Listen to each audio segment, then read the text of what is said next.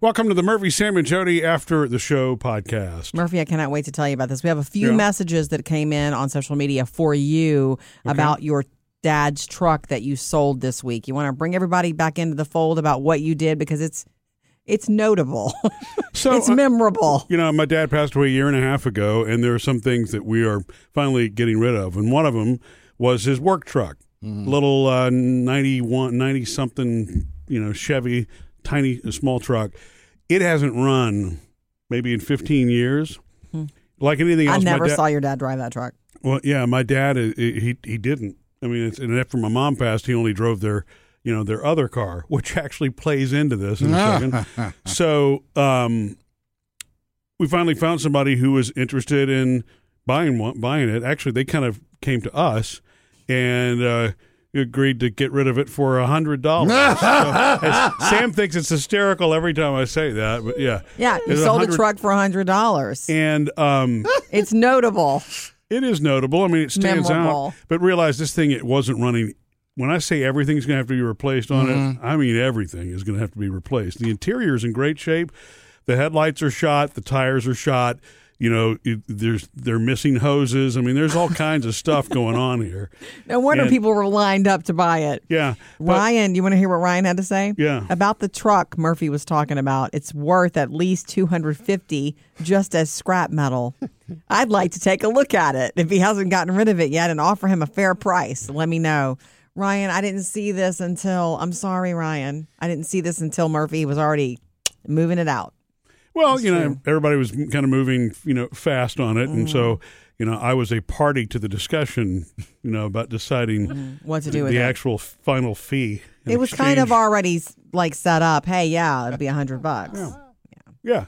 Look, the guy who negotiated the deal, he knew what he was doing. You know, I mean, he he knew what he was negotiating. So, And he's um, what, like a mechanic, so he can he Yeah. has to know how to fix it. yeah, he's mm-hmm. a tinkerer. He loves to do that. So, look, whoever's working on it, you know, He's gonna he- drive by our house and honk.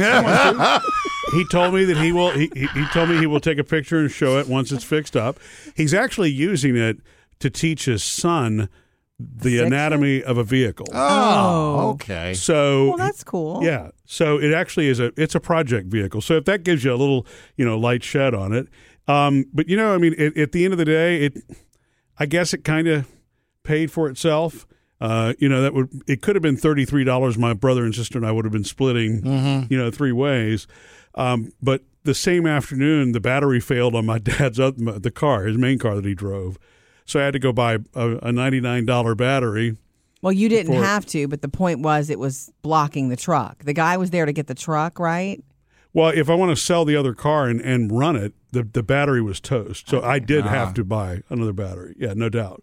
Um, So basically, you've uh, you made a dollar on this deal. yeah, exactly. So now it's 33 cents, you know, that we'll be able to, to spend and spread. Actually, I'm only going to get that money back as long as I bring the other battery in for the core charge. Oh, so you're negative to get- right now. Right. If I once I get the 15 bucks back, we'll be at 99. And Well, what are you going to do with the other car? I mean, you're going to sell it at some point. All right, yeah, I mean, look, it went so well selling this for 100 100 bucks. bucks. Maybe we'll do the same thing with the Camry. Well, what about the rest of the house? I mean, What, it's you been want a me to sell that for No, 100 no, bucks no, too? no, It's um, been a year and a half. We haven't gotten up. I mean, I know you're still in the process of cleaning, but Yeah. what's what's the timeline on that? Hmm. You know what's weird about this to me is there's a whole lot of pressure coming at me and my brother and sister now for this. It's oh, like how long how long is it going to take you guys to get rid of all your parents' wait, stuff? wait, where's the pressure coming from?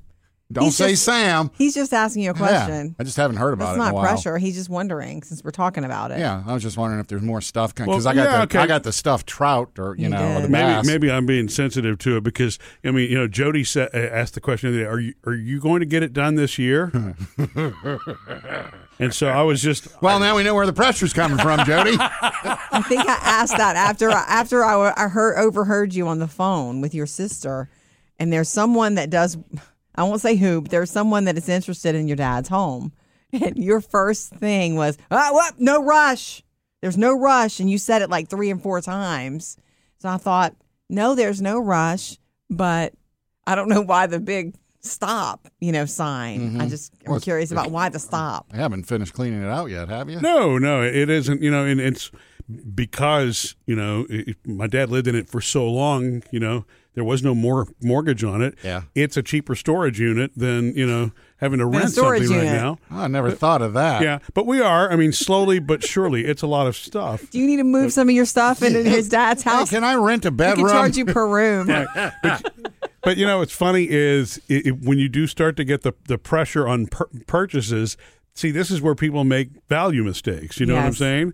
Because, for example, Don't make this value mistake. I, I I probably would have on the on the truck tick taking the guy's temperature to see is well, what about three hundred dollars? You know, and then Yeah. Yeah. land at You would've two or something like that.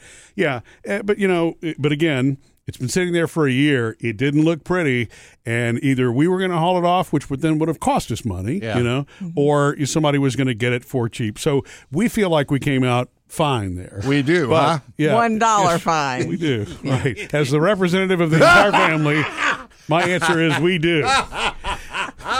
So, as far as the house goes, you know, we, We are in no rush. Missed any part of the show? Get it all on the Murphy, Sam, and Jody podcast.